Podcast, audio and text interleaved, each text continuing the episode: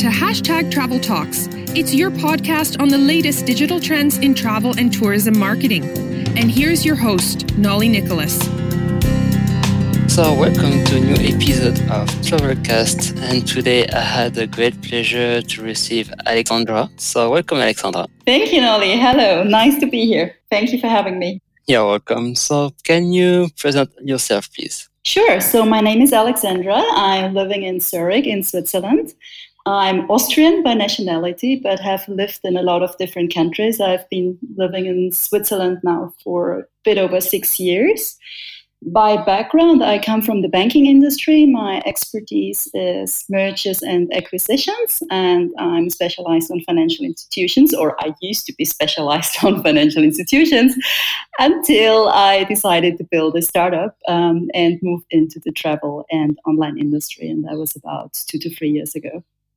Okay, and um, I we met you at um, let's say meetup in Zurich, and uh, at that time you had a, say, a first startup. Now you create another one. So can you tell us why did you choose to quit your I would say day-to-day job into the banking industry for the travel industry? Sure, that's a good question.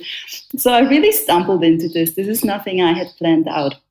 What happened is that I was still working in banking and I was simply planning my next vacation. And that was four years ago now. And that vacation back then was a trip to Tanzania. I wanted to climb Mount Kilimanjaro, go on a safari, go scuba diving in Zanzibar, so do a classical Tanzania East Africa trip.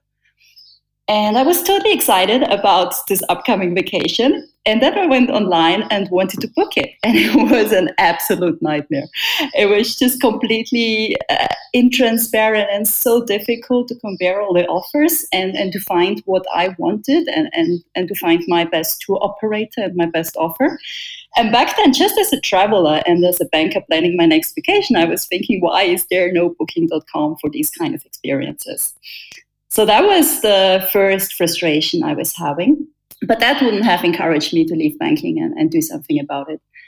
Um, the more interesting part about um, why I decided to um, quit my job and move into startup is that I've become aware about the exploitation of porters on Mount Kilimanjaro. So my story is that I started to write a book about my trip and because I was writing a book, I did a lot more research, and that research uh, about Kilimanjaro made me aware of the porters working on Mount Kilimanjaro. And I became aware that they're being exploited to an extent that they don't get paid what they were promised. They sometimes only get one miserable meal a day for all the hard work. They um, may have substandard uh, equipment and gear that doesn't protect them against harsh mountain conditions, like when it rains and gets freezing cold or the intense sun near the summit. And in very extreme cases, when they fall sick or have an accident, they may not get assisted with descent. And so all of this I knew before I went there, um, just as out of curiosity because I was researching for my book but I was still not very emotionally attached to the tool. um, um, yeah, to the tool venture. However, when I climbed Kilimanjaro, a lot of things happened, and one thing that touched me deeply was hearing the story from my own tour guide, from my own mountain guide, who shared with me how when he was young and started to work as a porter on the mountain, he one day got sick and fainted. Um, he was high up, like in Switzerland, about the, the height of the Matterhorn. Uh, uh you probably know that mountain in Switzerland. Yes. So he was about at this altitude and he was wet and it was in the middle of the night. And, and because he was wet, because the rainwater was leaking into his tent, he didn't have dry clothes. He was trying to stay warm. And the next morning, um, instead of giving him fresh clothes or sending him back down when he was already all feverish um, and already quite sick, he was asked to continue working. And so he did. He kept carrying gear for climbers. Um, but uh, eventually he fainted because he was just too sick and too cold in his um, wet clothes on the mountain. And he fell into the snow, and everyone else kept walking and didn't help him. And he only survived by miracle because other people found him and saved his life. And so that for me made all my research that I had done for my book, all of a sudden it made these statistics and these facts, it made it very human. And I learned what it really means to not get assisted with descent. And then I came back home, and because I was writing a book, I did more research. And I wanted to know what, what, why is this happening and what's going on. And then I had my third frustration, and that was that the company is responsible for all of that. When you go online and you check their TripAdvisor reviews, you check the information you find online, they look like the most ethical and responsible companies ever. And so I had these three frustrations. The first one, as a traveler, it was really difficult to book such a trip. The second one, learning about this exploitation. And the third one, that we travelers are not aware um, because of all that greenwashing and manipulative and wrong information out there. And so we keep booking vacations with companies who are responsible for that. So, because of all these free frustrations, and most importantly, because of this exploitation that keeps going on without us knowing, that was really my big frustration and my big why. Why I then eventually felt compelled that I have to do something about it. Okay. And so that's why you decided to create your first startup, which, uh, what was the name? Yeah, the name was Kiligate, Kili standing for Kilimanjaro. So the idea was the gates to Kilimanjaro. And the idea was to stop the exploitation of porters by making it easy for travelers to only book with ethical climb operators. So what I did is I went to Tanzania. Um, I talked to the ethical um, operators and companies locally, and I said, "Look, I want to build this platform. Work with me." And so I created this simple online tour booking platform for Kilimanjaro climbs and all the local companies that are ethical supported it and put their tours up. So, and it still exists. It's, uh, but we haven't been maintaining it. It's called kiligate.com and it's in essence a, a tour booking or more or less a listing platform that lists ethical Kilimanjaro climbs. Okay. And um, also, can you tell us, I would say, because as you know, the travel industry is quite crowded. So how would say decide you to create this company? Even you know that uh, it would be quite difficult to let's say make a name. Um, yeah, well, it, I did it. See, I didn't say, okay, I want to become a startup founder or want to enter the industry, and now what can I do? My approach was I had a problem as a traveler, and I wanted to solve that problem. And I hadn't done it if other companies and other platforms would already have solved my problem. So my attitude was um, if we provide a useful product the travelers want, and that's currently not being offered anywhere in the market, because that's why I started it, then the demand will come. So yes, it's a crowded space, but um, I, I, as a traveler, experienced myself that this kind of niche wasn't being served yet another, I would say, missions, a mission, which is called uh, which is called Fair Voyage or Fair Voyage. Um, fair voyage meaning fair travel, voyage being the French word of, of travel. So we have a lot of American clients who call it fair voyage. So I started to call it fair voyage myself. So can you tell us now the how did you, from your last experience, would say, did uh, the right thing, so did right this one this time. Sure, it's kind of I would say Fair Voyage is the second step of Kiligate. So with Kiligate, we learned um, a fair share of lessons. Um, what, and the biggest lesson was that just having a platform that lists products that wasn't helpful or that wasn't really solving the problem. Yes, it was solving a problem to some extent to have a platform and then uh, climbers could see only these are the ethical companies and the products. But then clients and travelers were approaching us and said, Well, which of those 100 clients should I book now?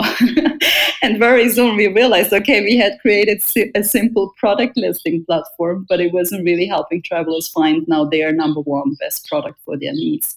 And, and that has then evolved into the concept of saying we want to make multi day trips, complex multi day trips easily comparable and customizable because that's what travelers really want. They want to personalize and customize uh, their specific requirements and then be able to compare directly online the offers matching those requirements. And that's a niche that's currently not being served by anyone. and that we said, okay, this is what we need to do in order to encourage people to only travel sustainably with the right companies. We need to make these kind of trips easy for them.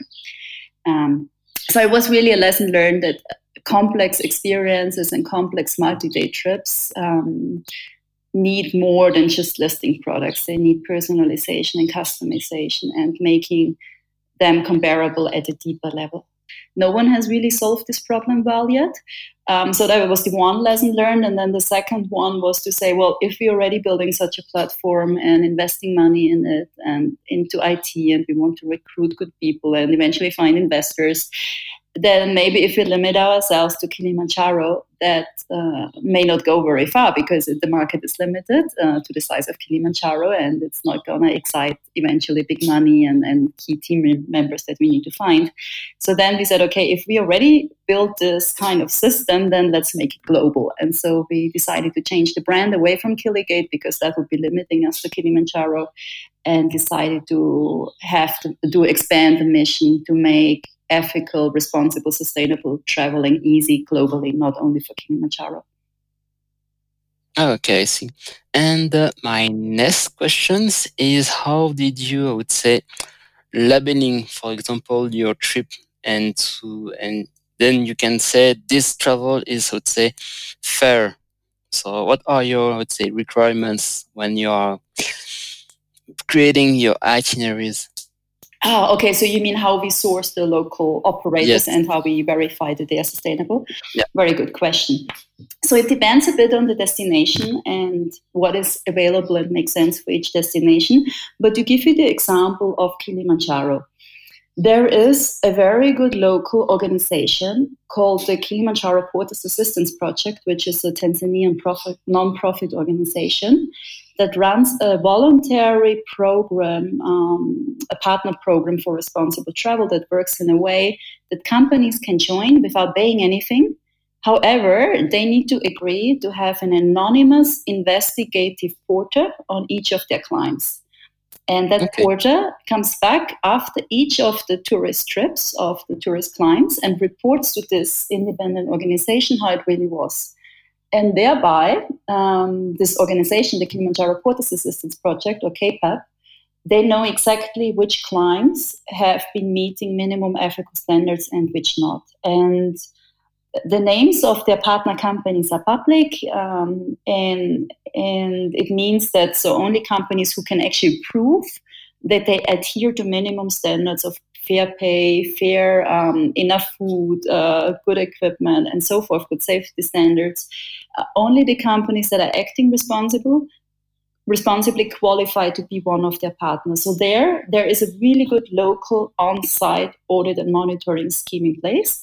And so our requirement is that we only promote companies that can prove that they're ethical by being on a voluntary basis monitored by this organization. So there's a real independent proof for every single client that is ethical. Okay. Now it becomes a little bit more interesting when we expand to other destinations because um, such an on-site audit scheme is not yet available any everywhere. However, it's a um, it's a growing trend or a niche that's uh, becoming more and more widespread and more and more well known and accessible. That um, there are responsible and sustainable tourism um, uh, travel audits. So, for example, in, in food, you may know fair trade, right? Fair trade coffee, yes. fair trade cocoa. Um, and the same thing is happening now as well in travel. So, there are a few global organizations, such as, for example, Travelife, that are even accredited by the United Nations Global Sustainable Tourism Council for incorporating all the 17 United Nations Sustainable Development Goals into their audit standards. And so these organizations conduct on site um, audits of the actual operations of companies. So it means that if a company manages to obtain one of these really strict um, audits, for example, become Travelife uh, certified. So sorry, not to only obtain the audit, to um, go through the audit and pass it and obtain the certification. That means that this tour operator is proving in their own operations that they're being sustainable in accordance with the United Nations Sustainable Development Goals.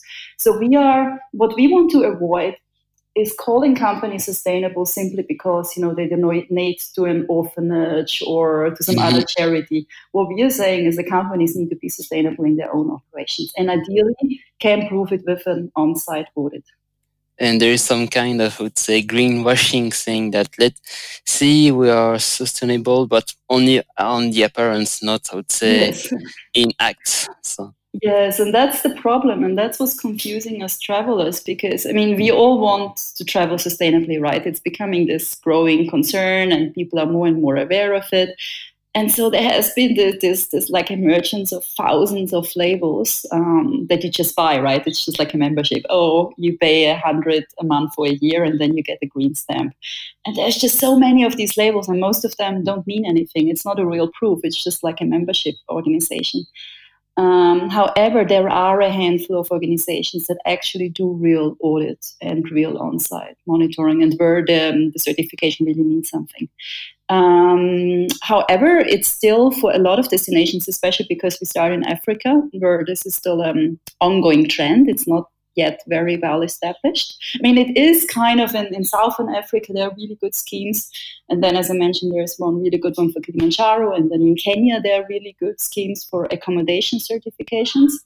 But a lot of countries don't have these uh, good schemes yet. So, there, what we do because then it's a question of saying, okay, do we not promote the country at all just because there is no such scheme yet, or is it still better to bring travelers there, but we do our best to, to verify and curate these companies. And so we have decided, yes, we still want to promote destinations as well, even though there may not be an audit scheme, a good one in place yet. And then what we do, we meet the companies locally, we travel a lot, we go to travel conferences, um, we participate in trips as well, in educational trips, and there we rely to some extent on our own assessment as well. And what we're planning to do and already doing is that when travelers come back from their trip, we, we conduct a survey as well and we really see, okay, what have you as a traveler experienced as well? So if there is any, um, if there was any greenwashing made that we are being made aware of, we would no longer promote such companies. So in in the end, the travelers are, I would say, have some impact, I would say positive impact when they are traveling. Not only because they travel and so on, but also they change also the, say, the local environment and be, I would say, responsible in kind of way. That's what we want to try and achieve. Yes, we want to. It, it, it also requires education on our part to make people aware of what um, you know what is actually conscious traveling and what to watch out for. And I think in tourism, however, we need to be careful about that. It's a little bit dangerous. Um, I mean, there's problems in any industry that has global supply chains, be it the food industry, be it the fashion industry, where we all know there's the sweatshops in Bangladesh, right? And then we don't really know where our clothes come from. And so we know there is problems in these global supply chains. Now in travel, the interesting and dangerous thing is that we actually travel there and then we spend a week or two weeks in a destination and we come back and we believe we've seen it all. Yeah. And as the example of Kilimanjaro and the story of my own tour guide um, shows, we travelers don't always see everything. We see very overt things, um, but things such as, especially on the ethical and social side, they're very hidden to us. We don't see how people get treated, how much they are paid, um, whether they get assisted if they have a work accident. Um, so these things we also need to be careful not to only rely on travelers, but to include travelers in the process. Okay, and what are, I would say, the next plan for your company? Um, so the next plan, yes, right now. So over the last year, we've building. Um, um, so this what I explained earlier on making trips customizable and comparable. We've been building such a system, such a technology um, that will allow us to do that. And we've also been building a tour operator system so that the responsible local companies can directly uh, promote their offering and communicate with the travelers. And so the, the big next step for us is opening up this platform to the local companies. We're currently in beta testing stage with our first partners so that eventually this can become a platform for responsible companies um, to directly connect with the international travelers. That would be the big next step for us. Okay, so and no plan for, for example, expanding to other continents, for example, Nepal, because there is also some issues with the porters also uh, down there. Absolutely, absolutely. We have big plans. Actually, even even maybe in one month we will already be in Nepal. so one of our colleagues, our sustainable travel advisor, just spent a month in Nepal and attended the Himalaya Travel Mart mm-hmm. um, travel conference and also did some educational trips. So definitely we want to go to Himalayas as well, and they also helped us solve the same problem with the Sherpas there. Mm-hmm. Um, and yes, we want to make it global. The only reason we are not global yet is because we haven't yet um, opened up this platform I just mentioned to the local companies. So these um, complex multi-day travel experiences to Africa, Nepal, and, and other lower income regions in the world, um, they require a lot of travel advice. And I don't think we would be very credible if we started to give or call ourselves as expert travel advisors for the okay. whole world. It just it does not make sense. We cannot do it. It wouldn't be um, high quality advice, exactly.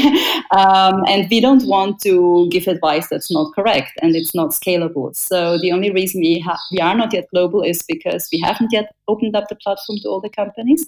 But as soon as we are finished with our beta testing, in, in autumn, by autumn latest, we plan to open up this platform to the companies, and then it will be companies globally. So then we will almost overnight become global.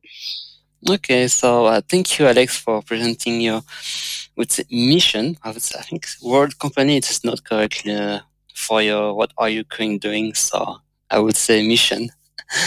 and uh, my last and personal question is what was your most memorable travel, except the Kilimanjaro? oh, my most memorable travel. I did something crazy two and a half years ago. I cycled by bicycle from Cairo in Egypt to Cape Town in South Africa. Okay. All the way through Africa. So I would say this was my most memorable travel. how, how long did you take for? It took it took four months. We went through I think ten countries and over eleven thousand kilometers. Uh, so maybe maybe it doesn't qualify. It's not a, it wasn't a vacation. It was hard work, but it was definitely the most memorable and most um, inspiring and most um, the, the, the, trip that has um, changed me most okay. and impacted my life the most. Thanks for sharing with us your I would say your big adventures. And uh, last. Uh, last but not least, uh, how can we reach you on internet? You mean me personally or the company? Both. so you can reach our company on our website at fairvoyage.com. And you can reach me personally best via LinkedIn. Um, that's the social media platform I'm personally using the most. So anyone who wants to connect with me, I encourage you to connect with me on LinkedIn. Okay, so uh, Alex, thank you for your time, and uh, I wish you all the best for your project. Thank you, Nolly. Nice speaking to you. Thanks for having me. You're welcome.